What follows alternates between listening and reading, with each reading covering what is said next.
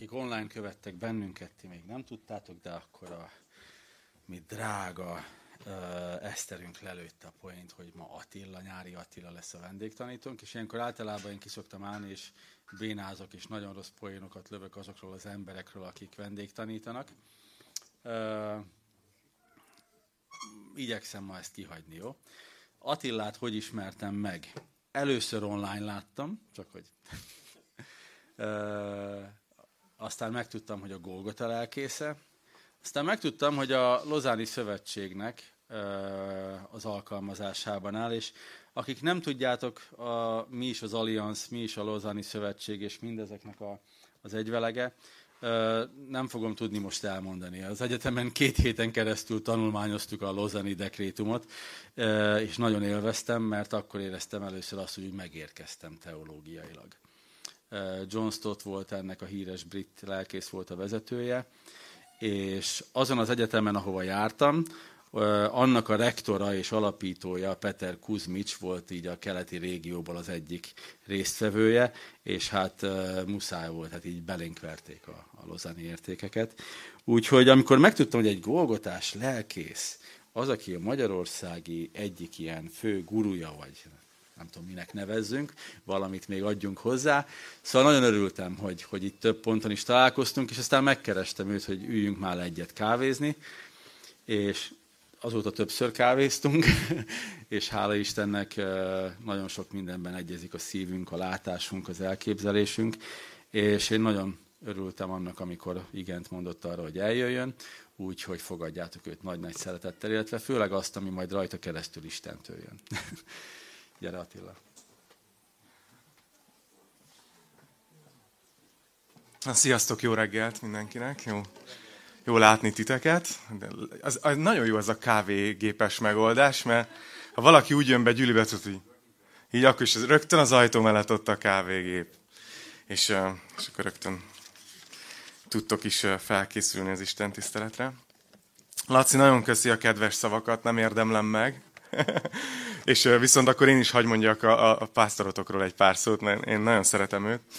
Én egyébként úgy lettem Golgotás lelki pásztor, hogy ezt abszolút nem terveztem, se a Golgotát, se a lelki pásztort, hanem valahogy az élet így hozta, és ezért én nem ez a tipikus pásztor vagyok, tudjátok, hogy jártam a Pesti gyülibe, és akkor egyszer csak kiküldtek valahova, és van ezer kapcsolatom, hanem egy viszonylag ilyen új srácként érkeztem a Golgotába. Online hallgattam rengeteg tanítást, ismertem a Gajdácsi Árpi nevét, a Gregnek a tanításaiból, amikor így megemlítette, meg ilyenek, de, de nem nagyon voltak ilyen működő élő kapcsolataim, és a, a Laci volt az egyik ilyen barnabás, aki, aki így, így ezekkel a kávézásokkal így, így segített, hogy otthon érezzem magam a Golgotába, úgyhogy, úgyhogy így.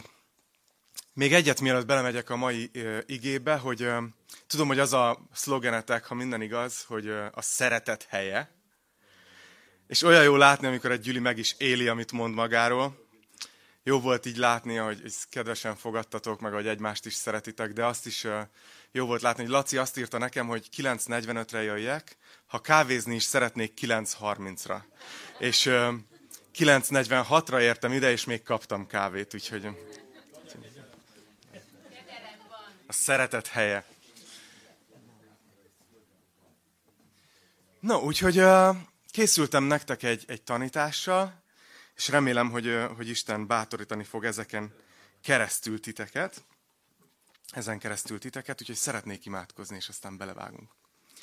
Menjei atyám, kérlek, hogy most, amikor megnyitjuk az igédet, akkor legyél te az, aki, aki szólsz hozzánk. Itt a Gábor az előbb viccelődött, hogy orákulum. De Uram, mi mindannyian rátszegezzük a tekintetünket, és mi tőled szeretnénk hallani ma reggel. Ezért jöttünk el. Úgyhogy kérlek, hogy lepj meg még engem is azzal, hogy mit fogsz mondani, és építs fel minket a hitünkben az igéden keresztül. Az Úr Jézus nevében kérjük ezt tőled. Amen. No, nem tudom, hogy észrevettétek-e, hogy vannak olyan igeverseink, a Bibliában, amik ilyen hűtőmágnes igeversek.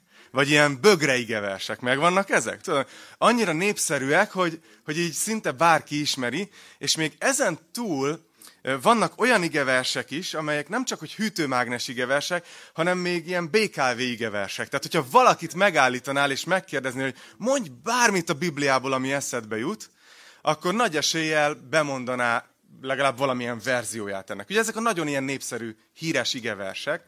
Na hát ma egy ilyenről fogok beszélni nektek, de egy, egy rendhagyó egy rendhagyó megközelítésből talán. Úgyhogy ha van nálatok Biblia, akkor kérlek, hogy nyissátok ki a Márk evangéliumánál, a 12. fejezetben. Szeretném felolvasni, aztán még más részeket is be fogok hozni, de, de ez az alapigénk, amiből kiindulunk. Márk 12.28.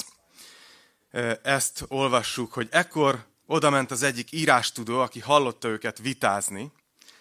Tehát igen, Jézus vitázott emberekkel és mivel tudta, hogy Jézus jól felelt nekik, megkérdezte tőle, melyik a legfőbb az összes parancsolat közül. Jézus így válaszolt, a legfőbb ez.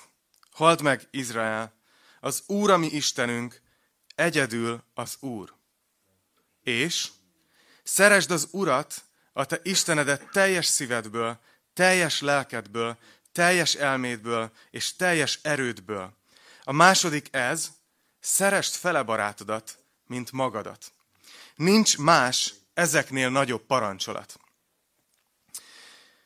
Szóval ez, a, ez az utolsó vers, amit felolvastam, ez a szerest fele barátodat, mint magadat. Szerintem egyetértetek abban, hogy ez az egyik leghíresebb vers a Bibliából.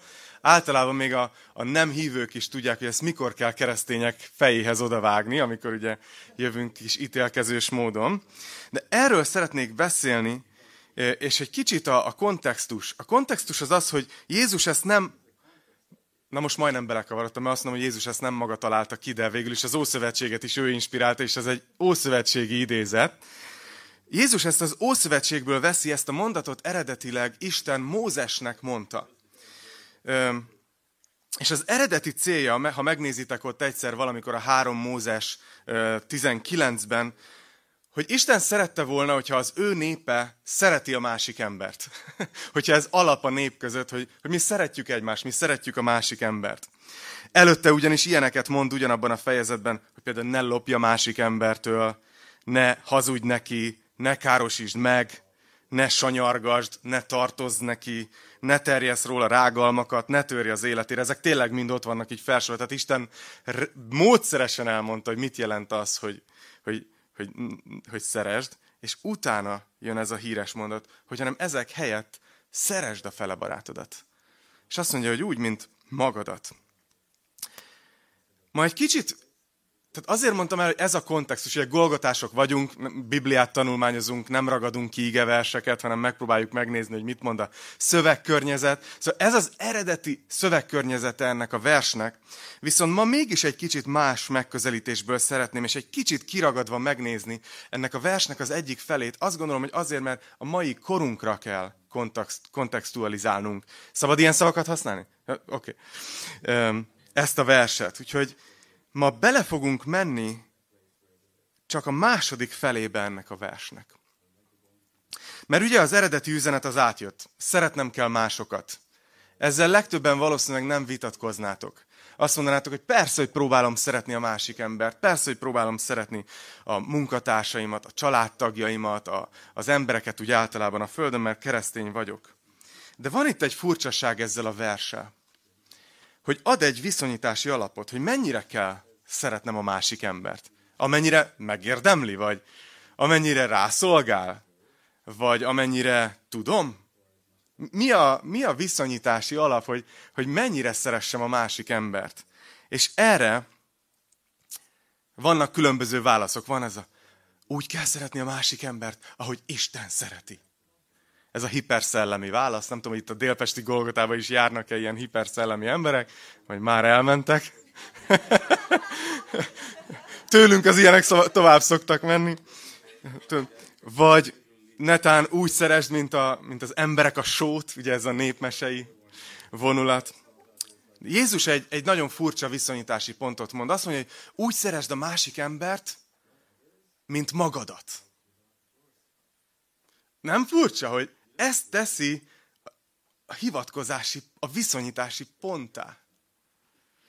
És évekkel ezelőtt egy, egy keresztény pszichológus barátomtól, Záborszki Zsófitól hallottam ezt a gondolatot először, hogy, hogy ez úgy is értelmezhető, hogy ha nem helyesen szereted magad, akkor nem fogod tudni a többi embert sem helyesen szeretni.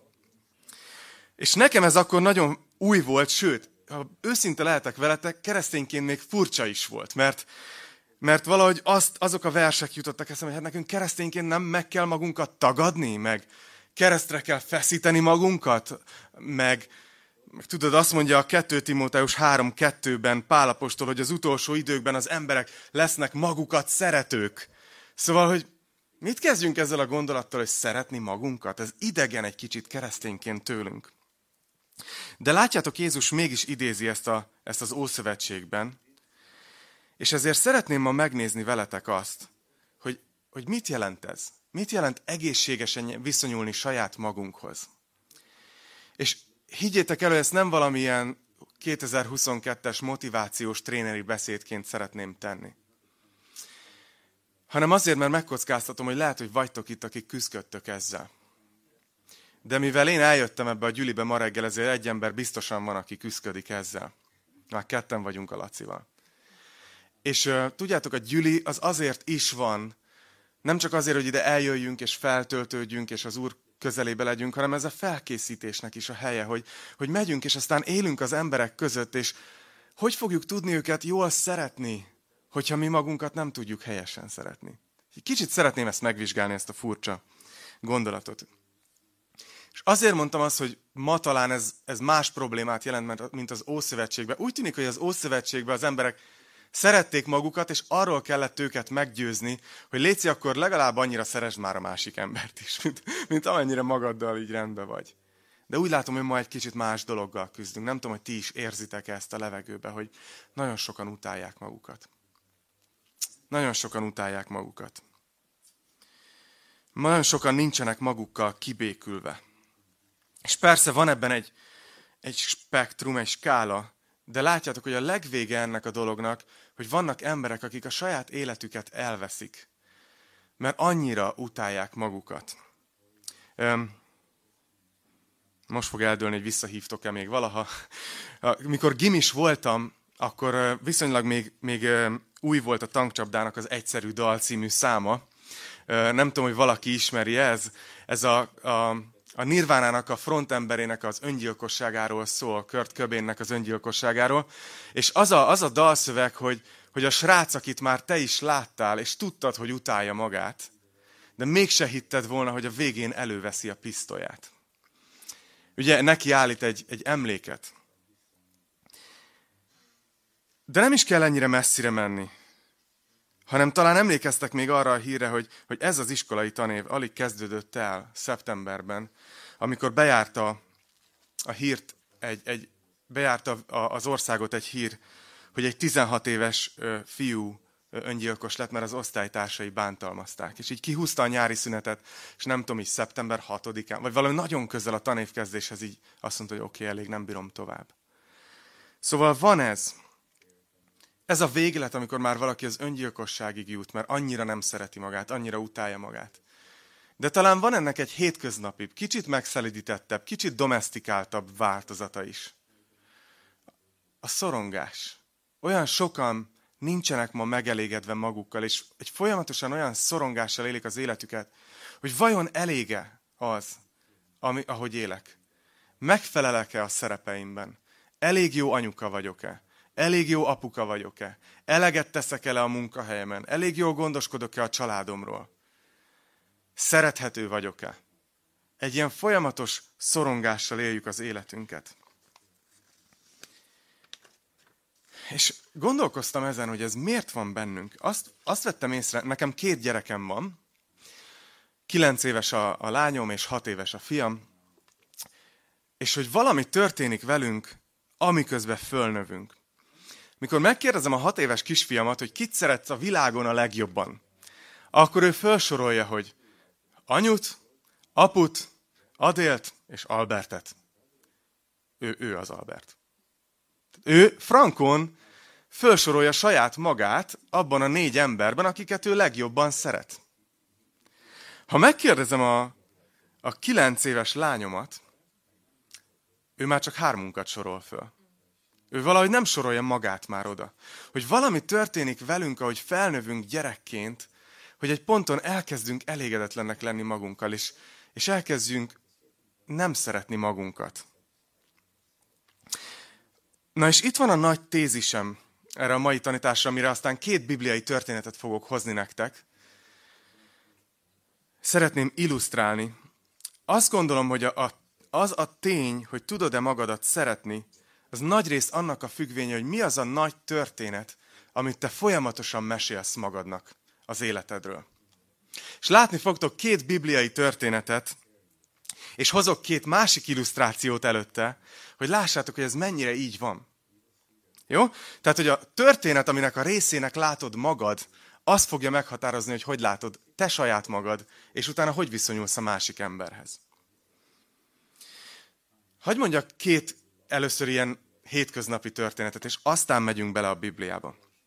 Az egyik történet, ez egy, egy, egy tervező cég, egy mérnök cég kapott egy, egy nagyon komoly megbízást, rendszeresen ilyen nagyon komoly technológiai megbízásokat kapnak, és az egyik megbízásuk gyerekekkel és az MRI gépekkel volt kapcsolatos. A gyerekek rendszerint féltek akkoriban az MRI vizsgálattal járó dolgoktól, ugye egy nagyon szűk hely, ahova be kell feküdni, kattog, csattog, durrog, és ezért nagyon nagy részben a gyerekeket nyugtatózni kellett, mielőtt ilyen emeri vizsgálatnak alá lehetett volna őket vetni. Ezért megbízták ezt a céget, hogy fejlesztenek ki egy új emeri készüléket, ami, ami kellemesebb a gyerekek számára. Ők pedig nekiláttak a munkának, és beszélgetésekkel kezdték, rengeteg gyerekkel, a családjaikkal beszélgettek, és rájöttek, hogy a, hogy a gyerekek félnek. Hú, mi, micsoda mérnöki eredmény, igaz, hogy rájöttek, hogy félnek a gyerekek. De még egy dologra rájöttek, hogy ugyanezek a gyerekek más helyzetekben nem félnek a szűk helyektől. Más helyzetekben, mondjuk filmnézés közben nem félnek a hangos hangoktól, a csattogásoktól. És elkezdtek gondolkozni ezen, hogy mi ez a dolog, ami lehet. Úgyhogy kitaláltak egy, egy ötletet, hogy megváltoztatják a kerettörténetet. Hogy ahelyett, hogy azt mondanák a gyerekeknek, hogy te most mész egy vizsgálatra, egy rendelőt átalakítottak ilyen kalózhajós tematikává, és az orvosok is beöltöztek ilyen kalózjelmezekbe, és a gyerekekre is kalózjelmezt adtak, és elmondták, hogy itt most lesz egy nagy bátorságpróba, ahova neked bátor kalózként be kell menned, és majd hallani fogod a támadások hangját, de te ha bátor szívű vagy, akkor nem tudom, megmented a hajót, vagy valami, valami ilyesmi volt. És aztán volt egy másik változat is, ugye a hercegnős. a másik tematika a lányoknak, és mond. és a részletei, oké, okay, elmondom, elmondom, mert igen. Igen, hogy ott ugye ilyen ott pedig azt hiszem, hogy az volt a kerettörténet egyébként, hogy, hogy majd ugye te bemész, és ott a toronyba biztonságba vagy, ott várod a herceget. Milyen jó, ültessük el a lányokba, hogy egyedül nem is vagy teljesen, mindegy. És, és aztán azt mondták, hogy majd hallani fogod, hogy jön a sárkány, és kattogtatja a fogát. A feleségem ezen a ponton azt mondta, hogy ez biztos kamu ez a történet. De hogy őnekik is bátornak kellett lenni. Az eredmény, hogy a gyerekek 85%-ának semmilyen nyugtatóra nem volt utána szüksége simán kibírták a vizsgálatot. Hagy meséljek egy másik történetet nektek, ezek megtörtént történetek. Kolumbiában zajlik a másik, egy ilyen rövid békeidőszakban, amikor éppen a drogbárók, a, a balos ö, fark gerillák és a kormány között éppen nem dúltak harcok, és nagyon sok ilyen gerilla harcos továbbra is a, a dzsungelben bujdosott, és nem akartak vissza térni a társadalomba, újraintegrálódni, és ö, az ország kezdett úgy tekinteni erre a generációra, mint egy ilyen elvesztett generáció, hogy ők nem illeszkednek be, nem, le, nem lesznek adófizetők, nem jelennek meg a munkaerőpiacon, stb. És a kormány megbízott egy, egy, egy Szokolov nevű reklám szakembert, egy reklámgurut, ő pedig úgy döntött, hogy megközelíti a kérdést egy kicsit másképpen, mint korábban. Hogy ahelyett, hogy fenyegetni őket, ahelyett, hogy nem tudom, valami ilyesmi kampányokat folytatna, megpróbál segíteni ezeknek a gerilla harcosoknak, hogy másként tekintsenek saját magukra. Megváltoztatja a keret történetet, ugye? És 2013-ban találkozott nagyon sok ilyen gerillaharcosnak a családjával, az édesanyjukkal, és beszélgetett velük, és képeket kért tőlük, ezekről a harcosokról, gyerekkori fényképeket. És ezekről a képekről ugye ezek a gerilla harcosok pontosan tudhatták, hogy sehogy máshogy nem juthattak hozzá, csak az anyukájuktól. És karácsonyi időszakban szórólapokat szórtak szét a dzsungelben, és az üzenet ez volt, hogy mielőtt harcosnak álltál volna, az én gyermekem voltál. És gyere haza, mert karácsonykor elviselhetetlenül hiányzol. Szerintetek működött? Hölgyeim? Uraim? Ugye, mert hirtelen ezek a, ezek a kemény, harcos, gerillaharcos emberek lehetőséget kaptak, hogy ne úgy tekintsenek magukra, mint akik ilyen wanted plakátokon szerepelnek, ilyen elfogandó bűnözőként tekintsenek magukra, hanem valakinek a kisfiaként, akinek üres a széke karácsonykor, akit várnak haza. És működött. Szóval ezekkel szerettem volna illusztrálni azt a tézist, amikor azt mondtam, hogy, és mindjárt visszatérünk a szeresd fele barátodat, mint magadra, de hogy látjátok, az, hogy a keret történet mi, aminek a részének látjuk magunkat, az meghatározza, hogy hogy tudunk tekinteni utána magunkra és, e, és a másik emberre. Úgyhogy most viszont két bibliai történetet szeretnék megosztani veletek. Egy olyat, amiben ez működött, és egy olyat, amiben nem. Mind a két történetben Isten megpróbálta újra keretezni a keret történetet. És az egyik esetben ezt elfogadták a szereplők, a másikban nem.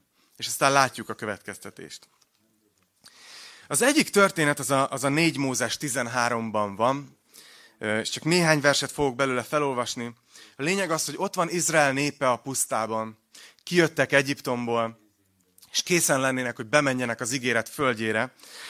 Mózes igazából nem is tervezte ezt, de aztán 12 kémet küld a föld kikémlelésére, akik felmérik a terepet, 40 nap múlva visszatérnek, és hoznak ilyen hatalmas gyümölcsöket. Na most itt lehet, hogy hatással van rám a gyerekbiblia, ami ilyen képeket láttam, de láttam ilyen embereket, tudod, ilyen hatalmas, ilyen földigérő szőlőfürtöket, így egy boton így két vára vetve, és ilyen óriási gyümölcsöket hoznak, és beszámolnak, hogy, hogy milyen termő, gazdagon termő ez a föld, és aztán hozzáteszik, hogy csak az a baj, hogy iszonyú nagy emberek élnek ott. Olyan szálasak, erősek, hatalmasak, hogy, hogy, hogy elbizonytalanodnak a kémek, hogy el tudjuk-e foglalni ezt a területet. És két táborra szakad a nép. Ott van kettő kém, Józsué és Káleb, akik azt mondják, hogy persze, persze, nagyok az emberek, de hát legutoljára, amikor csekkoltuk, Isten velünk van. Szóval menjünk, azt foglaljuk el, mert, mert menni fog. A másik tíz pedig azt mondja, hogy kizár dolog. És hallgassátok meg, hogy mit mond ez a tíz kém Mózesnek. Itt a, a 4 Mózes 13-ban a 32. vers. Azt mondja, hogy az a föld, amelyet bejártunk, hogy kikémleljük, olyan föld, amely megemészti a lakosait. A nép pedig, amelyet ott láttunk, csupa szálas emberből áll. Sőt, láttunk ott óriásokat is, anák fiait. És most figyeljétek ezt a mondatot parányi sáskáknak éreztük magunkat, és ők is úgy tekintettek ránk. Szóval itt van ez a helyzet. Ha csak levesszük, úgy lecsupaszítjuk a helyzetet, itt van egy nép, akinek Isten már évek óta, hónapok óta bizonyítja, hogy meg tudja velük tenni a lehetetlent. És ugyanez az Isten megígérte, hogy nekik adja ezt a földet. Ez az isteni kerettörténet amit kellene ezeknek az embereknek tenni, az az, hogy így is látják magukat, így is tekintenek magukra. De ők bemennek, kémkednek, körbenéznek, és azt mondják, hogy ez nem fog működni. És most legyünk, tegyünk a szívünket a kezünkre. Igazuk volt. Racionálisak voltak. Reálisan látták a helyzetet. Mert tényleg erős nép volt, és tényleg nehezen volt elképzelhető, hogy, hogy ők legyőzik ezeket a népeket. És ők úgy döntöttek, hogy inkább a realitás talaján maradnak, és nem fogadják el ezt a másik kerettörténetet, és az eredmény az az, hogy ilyen negatívan zárul le ez a történet. És az eredmény az, hogy 40 évig kell a pusztában maradniuk, egészen addig, amíg ez a, nem, ez a generáció ki nem veszik a nép közül. És Isten majd egy új generációt visz be. Na visszatérünk még erre, de ez volt az egyik történet. És itt van a másik történet, a pozitív példa. Ez a 2 Sámuel 9-ben van. A tört, kerettörténet pedig az, hogy ö, ugye királyváltás volt Izraelben, dinasztiaváltás, Saul volt az első király, és utána és helyette Isten Dávidot ülteti a trónra, és ö, akkoriban szokás volt, manapság is csinálják ezt, csak kicsit puhább eszközökkel az előző dinasztiát kinyírják. És ez akkor is így volt. De, de az új király Dávid egy nagyon érdekes helyzetben volt, mert az előző király fia Jonatán neki szívbeli jó barátja volt. Mert Jonatán egy olyan ember volt, aki látta azt, hogy Isten Dávidot hívta el, hogy ő legyen a következő király. Pedig Jonatán lett volna a trónörökös. Jonatán hátra lépett, és azt mondta, hogy ha az apám nem lesz király, akkor te leszel a király, és én itt leszek melletted második emberként. Óriási, önmagában megérne egy misét. De, de Dávid ezért megígéri Jonatánnak, ők szövetséget kötnek, hogy amikor ő lesz király, akkor ő irgalmas lesz Jonatán házához, Jonatán családjához. És eltelnek évek, Jonatán halott, Saul halott, Dávid az új király. És Dávid egyszer csak eszébe jut ez az ígéret, és azt mondja, hogy van-e még valaki Jonatán családjából, akihez irgalmas lehetnék. És mondják neki a szolgák, hogy igen, van, van egy srác, úgy hívják, hogy Mefibóset, de ő valahol a vidéken, Lódebár nevű városban, valakinek a házában rejtőzködik, és mind a két lábára sánta.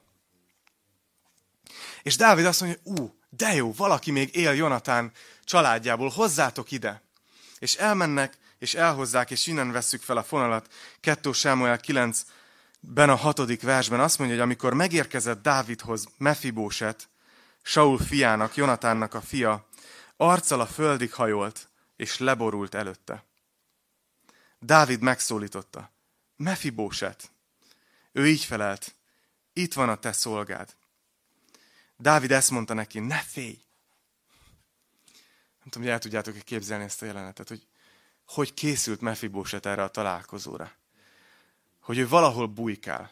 Lehet, hogy minden héten, lehet, hogy minden hónapban eszébe jutott, hogy bármikor jöhetnek, értem.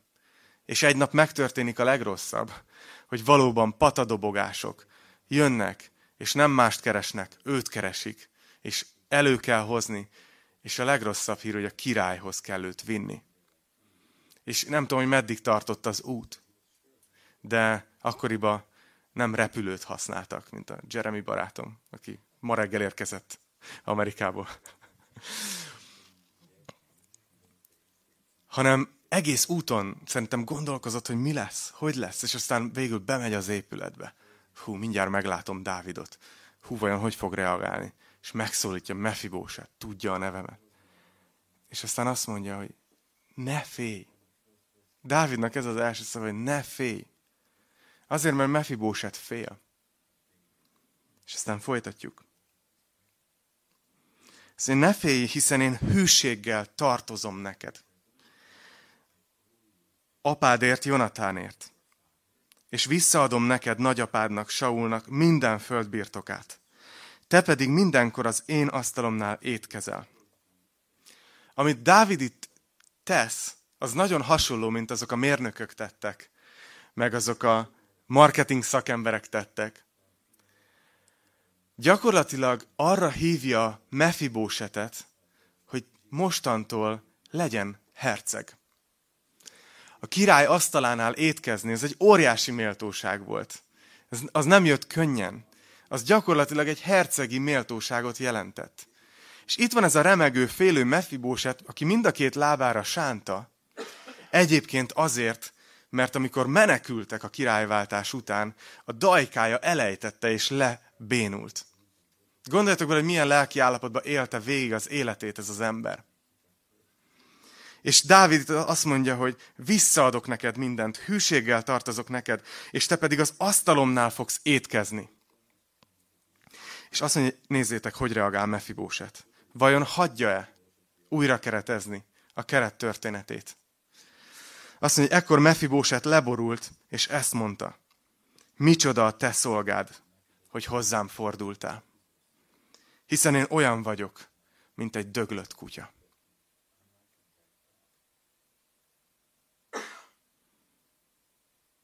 Hát nem tudom, hogy ha ma írnák-e a Bibliát, akkor hogy fogalmaznák ezt meg PC módon. Mefibóset nagyon mélyen van. Mefibósetnek az önképe, az önértékelése, a bizalma az emberekbe és mindenbe, az, az, az nagyon-nagyon mélyen van. És így hallgatja Dávidot, aki az élete legnagyobb ajánlatát teszi neki. Amit talán soha nem is álmodott, hogy valaha fog hallani. Hogy hűséggel tartozom neked. Kinek tartozik egy király? Mefibósetnek. Hogy, hogy visszaadok mindent, amit elvesztettél. Mefibóset ezen a ponton nincs telen volt, valaki másnak a házába húzta meg magát éveken keresztül. És azt mondja, hogy te pedig az asztalomnál étkezel. Hercegi méltóság. És Mefibóset pedig nem tud más tenni, mint az izraeli kémek. Hogy a realitást nézi. És azt mondja, hogy ugyan már. Én egy döglött kutya vagyok. És a durva a történetben, ahogy, ahogy tovább olvassátok, tényleg keressétek majd meg ezt a fejezetet, és olvassátok végig, mert fantasztikus.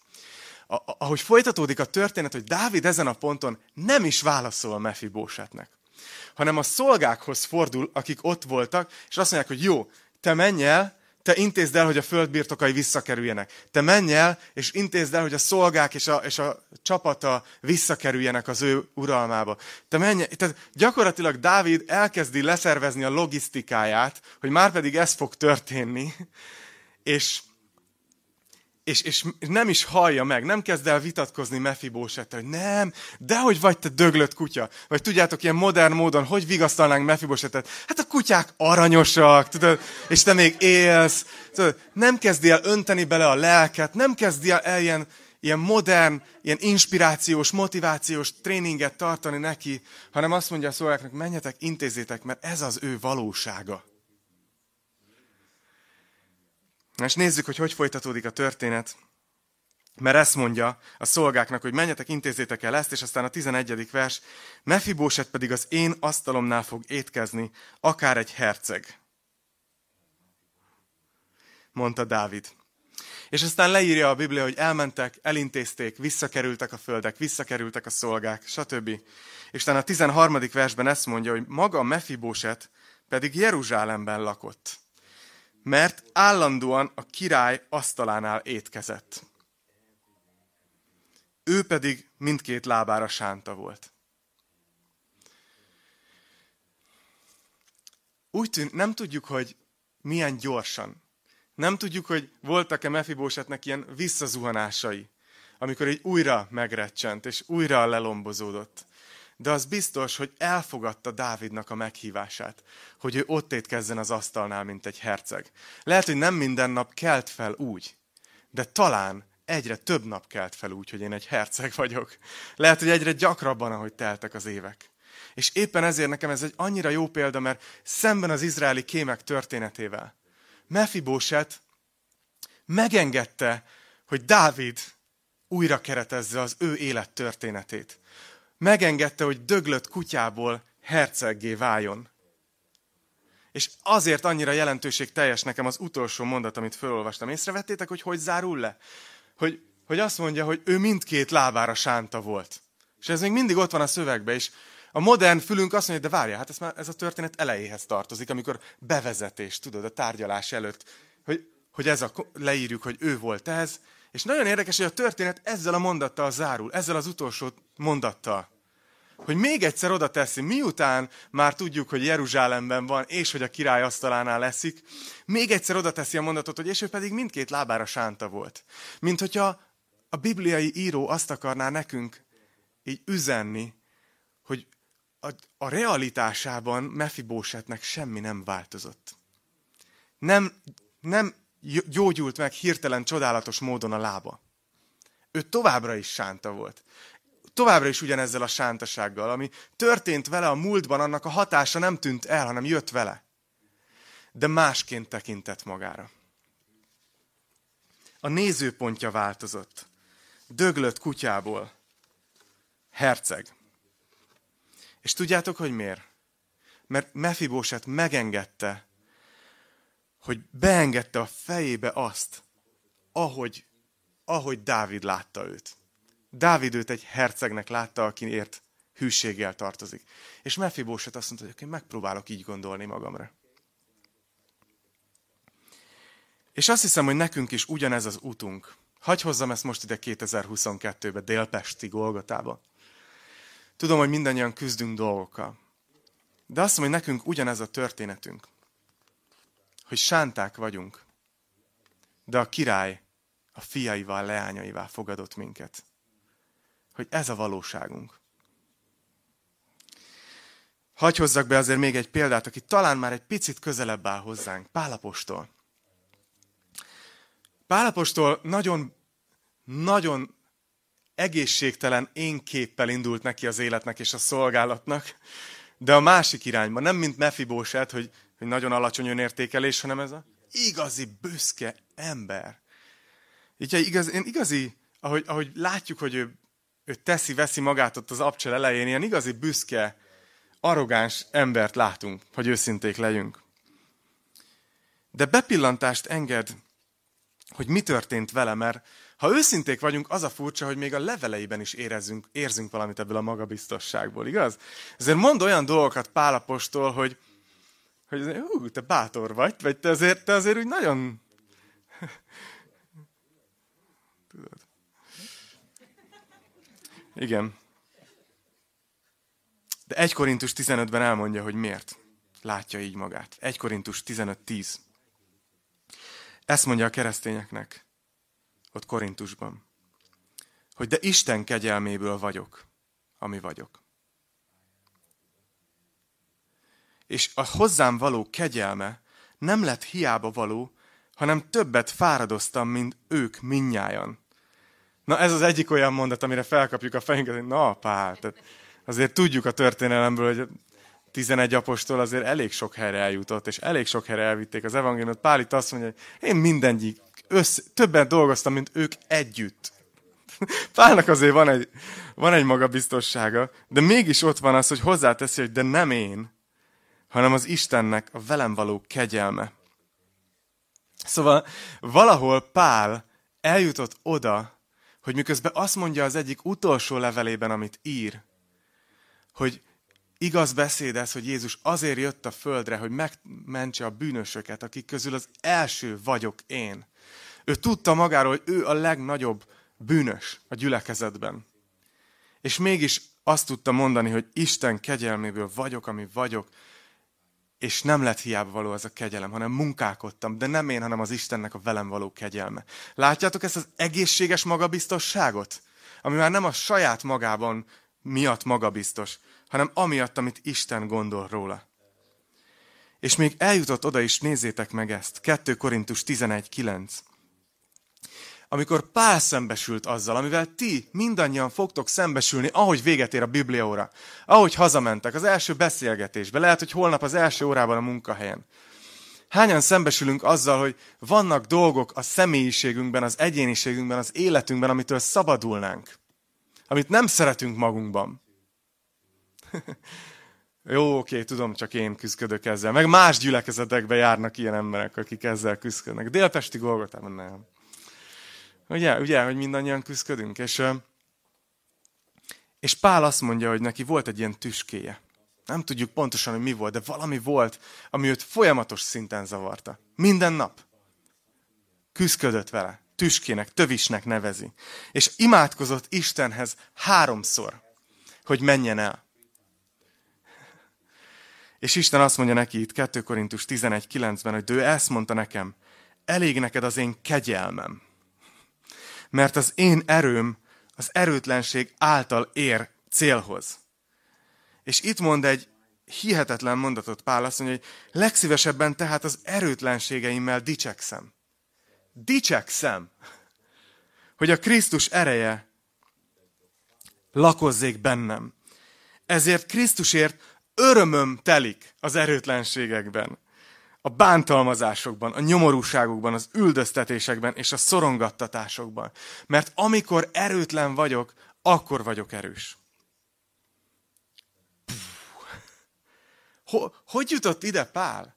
Hogy tudja ezt így képviselni? Hogy nem azt mondja, hogy figyeljetek, adok egy tanácsot én, mint Pál apostol, nektek, korintusi keresztényeknek, fogtok találni az életetekben ilyen erőtlenségeket, gyengeségeket, dolgokat, amiket nem szerettek magatokba, ami, ami tudjátok, hogy nem jó, amitől szabadulnátok, amiért imádkoztok, hogy menjen már el. De figyeljetek, idővel, ahogy nőttök a hitben, és megértek majd a hitben, majd el tudjátok viselni, hogy ott vannak, valahogy megtanuljátok kezelni ezeket a dolgokat, a helyén kezelni. Nem, Pál azt mondja, hogy én dicsekszek ezekkel. Én ezeknek örülök. Érzitek, hogy ez egy, ez egy másik szint? Hogy konkrétan nem csak azt mondja, hogy majd valahogy a helyére kerülnek ezek a dolgok, hanem figyeljetek, ezek lesznek azok a dolgok, ami miatt majd még dicsekedni is lehet, mert, mert akkor látjátok, hogy Isten ereje van az életetekbe. Ez nekem, most őszintén magamnak prédikálok, tehát, tehát olyan, ti nem tudjátok, mert ti most ilyen kedvesen fogadtatok, jött valami másik gyűliből, vendégtanító, tök jó, de nem tudjátok, hogy én mennyire sokat küzdök magammal, hogy hány dolog van bennem, amitől olyan szívesen szabadulnék, amivel kapcsolatban könyveket olvasok, hogy ezt hogy lehetne ettől megszabadulni. Tudjátok, és, és engem kihív ez az üzenet, hogy lehet, hogy nem is az az utam, hogy lehet, hogy nem az az utam, hogy, hogy megszabadulok ezektől a gyengeségektől, hanem lehet, hogy az az utam, hogy elhiszem azt, amit Isten gondol rólam, és ezekkel pedig dicsekszek, hogy na, ezek ellenére szeret engem az Isten. Szóval igazából ugye az a tanításnak a címe, hogy szerest fele barátodat, mint magadat, és az a témánk, hogy hogyan szeretjük magunkat helyesen. Jó hosszú bevezetőt mondtam ehhez az egy mondathoz, amit most fogok mondani. Mit jelent, mit jelent, igen, és akkor utána belemegyünk a bibliórába.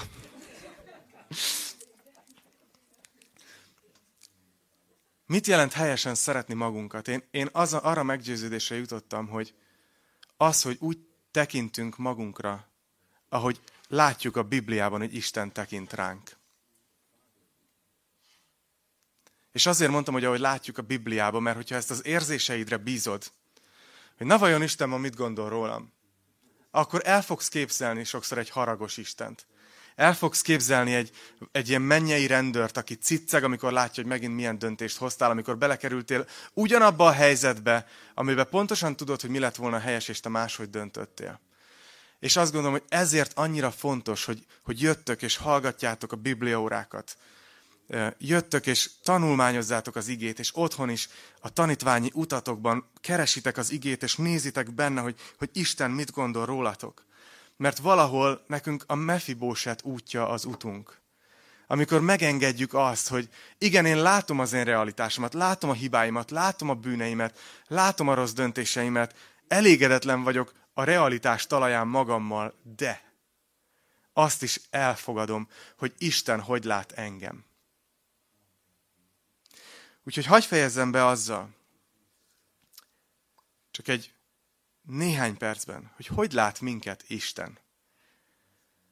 És most nagyon figyeljetek, mert, mert ott lesz a kísértő a szíveteknél. És megpróbálja azt mondani, hogy igen, ez mindenki másra igaz itt a teremben.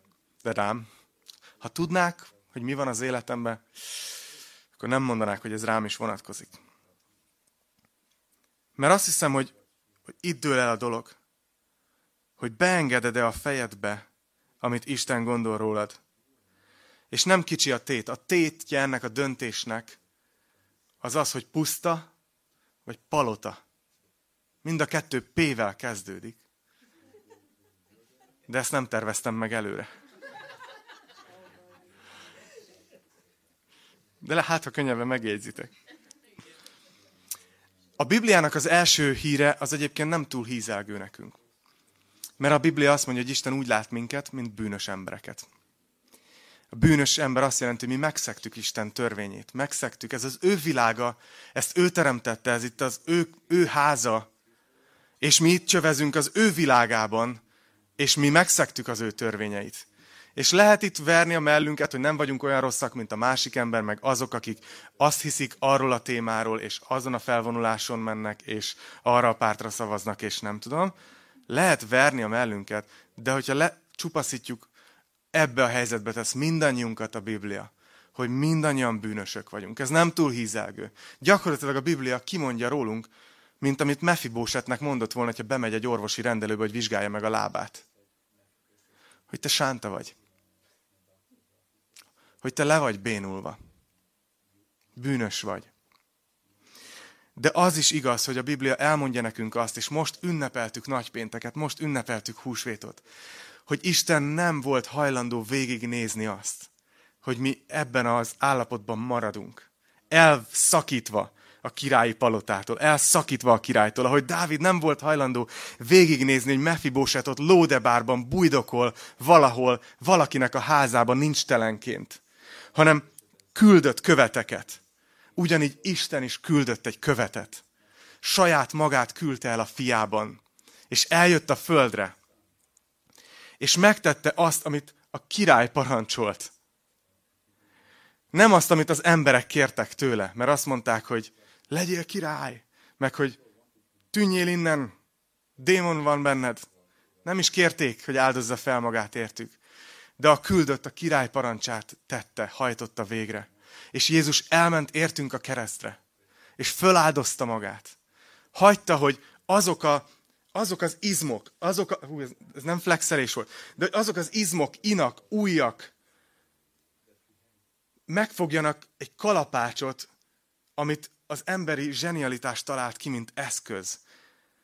És fogjanak szöget, amit az emberi kohóban készítettek, amit mind a teremtőtől jött. És ezek a teremtmény fölszögelje egy fára a teremtőt. És ezt mind azért tette, hogy bebizonyítsa nekünk, hogy mennyire szeret minket. És rengeteg teológiai igazság van a keresztben, és ha két órát kaptam volna Lacitól, akkor se tudnám kielemezni, hogy ezen kívül még mennyi mindent tett a kereszt. Igen, a bűneink jogos büntetése. Igen, nagyon sok van ott a kereszten. De nem tagadhatja senki, hogy a szeretet üzenete a kereszt. És ma pedig Isten egy fantasztikus üzenetet ad mindannyiunknak. Úgy hívják, hogy evangélium. Az evangélium arról szól, hogy Krisztus meghalt és feltámadt. Értünk. És hogy Isten minden embernek fölajánlja azt, hogyha valaki az első pontot beismeri, hogy igen, bűnös vagyok. Tehát nem próbál sánta emberként menőzni, hogy tudok én járni, hanem beismeri, hogy bűnös és látja Jézust a kereszten, és elhiszi, hogy ez érte történt, az ő bűneiért fizetett Jézus a kereszten. És azt mondja, hogy elhiszem, hogy az Isten szeret engem, és ezért őt választom az Uramnak, őt fogom követni. Ő az én Uram. Ezt nevezzük megtérésnek.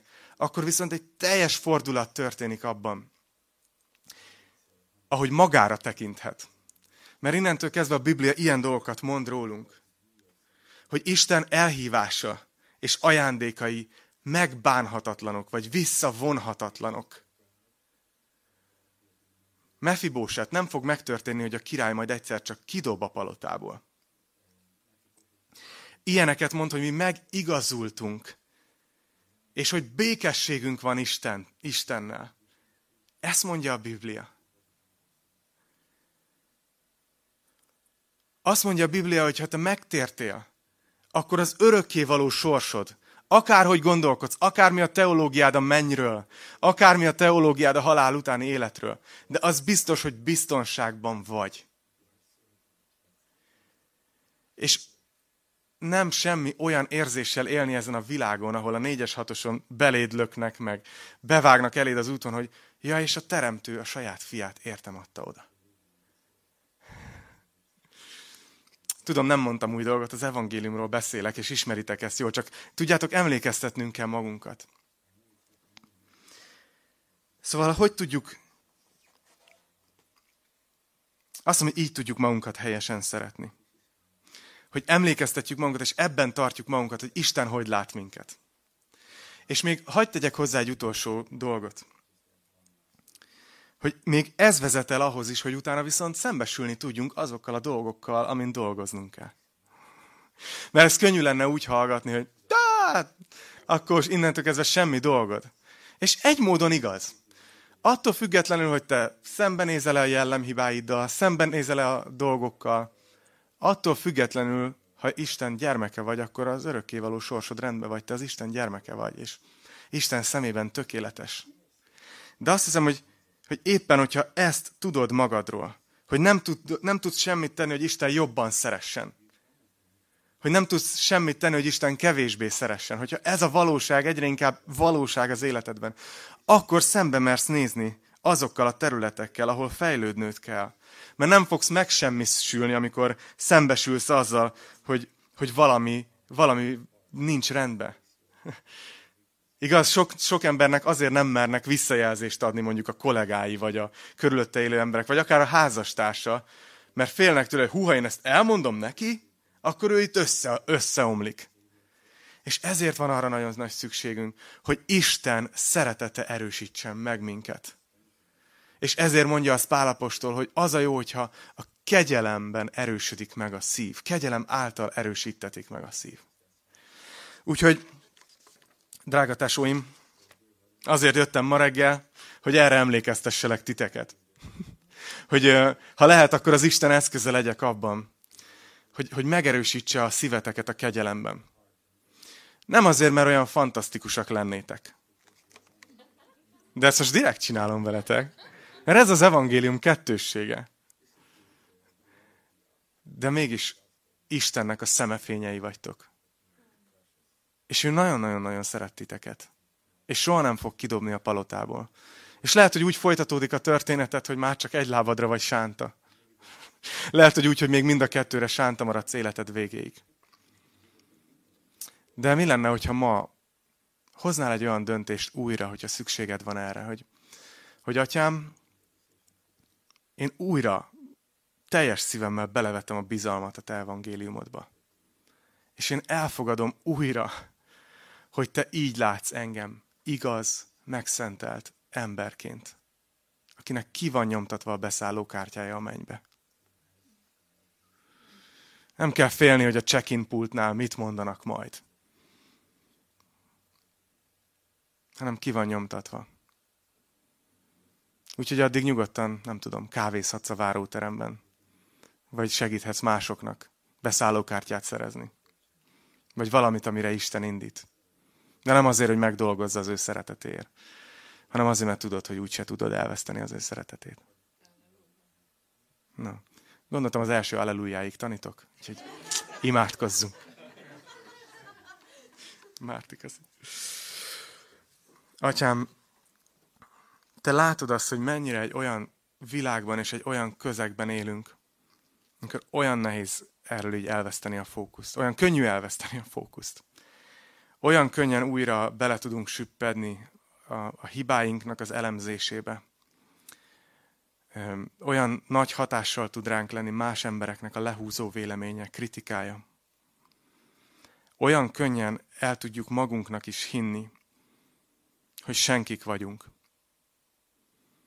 És atyám, olyan nagyszerű a te evangéliumot, hogy emlékeztetsz minket arra, hogy egy módon ez igaz, mert nélküled, nélküled nem sokat ér az életünk. De közben annyira kegyelmes vagy hozzánk. Az egész, amit ahogy így megemlékezünk a keresztről, megemlékezünk a feltámadásról, az egész üdv történet, az, a, az, amit kitaláltál, hogy megments minket, az annyira zseniális, és annyira csodálatos és nagy, hogy mennyire a végletekig mentél azért, hogy a mi szívünk az értett doboghasson, hogy mi biztonságba lehessünk, hogy megments minket, hogy ez egészen lenyűgöző, és teljesen, teljesen nem vagyunk rá méltók. De nagyon-nagyon hálásak vagyunk érte. Nagyon köszönjük azt a kivételezett állapotot, amiben lehetünk, hogy mi ott lehetünk a királyi palotában, hogy azt mondja az Efézusi levél, hogy te már a mennyekbe ültettél minket, múlt időben. Hogy ott a helyünk, ki van nyomtatva a névkártyánk. Atyám, azért imádkozok itt a délpesti Golgiért, hogy mindenkit, aki ide jár, mindenki, aki, aki hallgatja ezt a tanítást, vagy hallgatja itt hétről hétre, ahogy a Laci tanít. Imádkozom azért, atyám, hogy erősítsd meg ezt a gyülekezetet a kegyelmedben. Hogy legyenek olyan emberek, akik nem nagyképűek, mert tudják magukról, hogy bűnös emberek, de mégis teljesen bizonyosak a te kegyelmedben. És ezzel a nem magabiztossággal, hanem Isten biztossággal élik az életüket. Imádkozom azért, hogy a te szent lelkedet öntsd ki most ránk, hogy lehessünk a tanúid újra és újra az emberek között, ahova vezetsz minket. Készíts ma itt fel minket arra, hogy tanúskodhassunk a te evangéliumodról. Atyám, elét tesszük le az életünket. Imádkozom, hogy ebből a gyülekezetből csendüljön ki az evangéliumod itt az egész városrészbe és tovább. Imádkozom a Laciére, hogy pásztorolja és vezeti ezt a gyülekezetet. Hogy adj neki, Uram, olyan hozzáférést a te lelkedhez, hogy folyamatosan nagy nyomással tudja újra tölteni a tankjait. Imádkozom azért, hogy tedd kedvessé, adj neki kegyelmet mindazoknak a szívében, akik hallgatják őt hétről hétre. És Uram, tartsd meg őt egészségben, lelkileg, testileg, szellemileg, mentálisan, mindenhogy. És csak szeretnénk így odadni neked az életünket. És kérni azt, hogy te vezess minket innen tovább. Segíts nekünk, hogy szeressük téged leginkább, hogy úgy tudjunk viszonyulni magunkhoz, hogy te viszonyulsz hozzánk, és aztán tudjunk szeretni másokat is. Az Úr Jézus drága, hatalmas nevében imádkoztunk együtt. És aki egyet értett velem, mondjuk együtt, hogy Amen. Amen. Köszönöm szépen, hogy meghallgattatok.